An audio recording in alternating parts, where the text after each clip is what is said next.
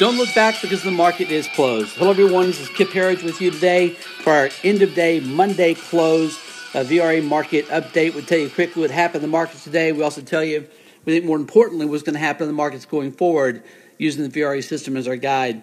Uh, rough day, at least as far as the Dow Jones was concerned today, as the Dow dropped 181 points to 26,562. It was our largest percentage loser of the day. Uh, rate hike this week, Fed meeting this week, Fed comments this week. And then today, what got blamed for the uh, decline were fresh political rumors. Uh, uh will uh, uh, Deputy AG Rod Rosenstein be fired? Will he resign? will the Kavanaugh Supreme Court justice hearing be able to move forward around these swirling allegations about him? And uh, anyway, that's what the commentators said happened today. But if you've been joining us here, you know that on Friday we told you the Dow Jones had reached extreme overbought levels on the VRA system. Uh, that holds true today. Uh, it's mostly true for the Dow Jones and S&P 500. Actually, the Nasdaq and the Russell 2000 look fantastic on the charts. Nasdaq was up six points today, 7,993. Uh, Russell 2000 down seven points at 1705 and uh, S&P 500 uh, joining the Dow Jones down a bit more, down uh, 0.38 percent, down 10 points at 2,919.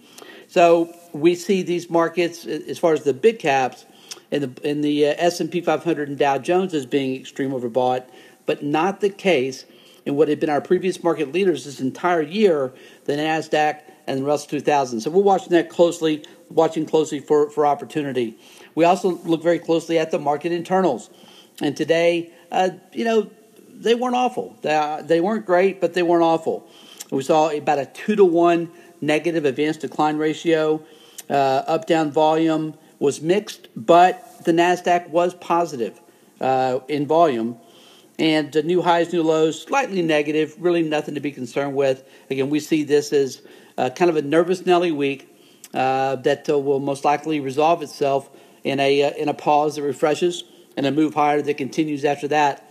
As we wrote today, the key really is is timing the size of the move lower, and that's a day to day game plan at best. But uh, with the internals we've seen, now 16 of 21 days, the internals have been positive on the VRA system. Uh, that tells us this market's got a lot of strength in it. And uh, we actually think that the emerging markets and global markets are about to start playing catch up as we end the year very, very strong. We did see a bit of uh, excessive bearishness today in the TRIN, which closed close to the highs today of 1.26. Again, that's the trading index or the TRIN. Anything above one there is excessive bearishness. We saw it today. And we also saw the put call ratio a bit elevated, not a big deal really, 0.97, never broke one. So it's way too early uh, to say that uh, we've seen a, a washout in the market today or that we should have a contrary move higher. Not, not at all.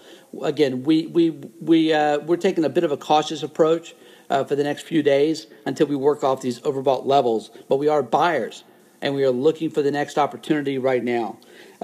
Finally, today, oil closed up 2%, continuing the VRA uh, bullish signal, closed today at $72.26 a barrel and uh, gold was up two dollars an ounce, closing at twelve oh three. Uh, uh, excellent article over the weekend in Barron's. Uh, Barron's does love gold. They believe in inflation's returning, and that uh, that we'll see gold break out and have a major move higher. Good piece if you're a precious metals fan, as we are. Folks, thanks again for joining us today. Have a great rest of your day. We'll see you back here tomorrow after the close.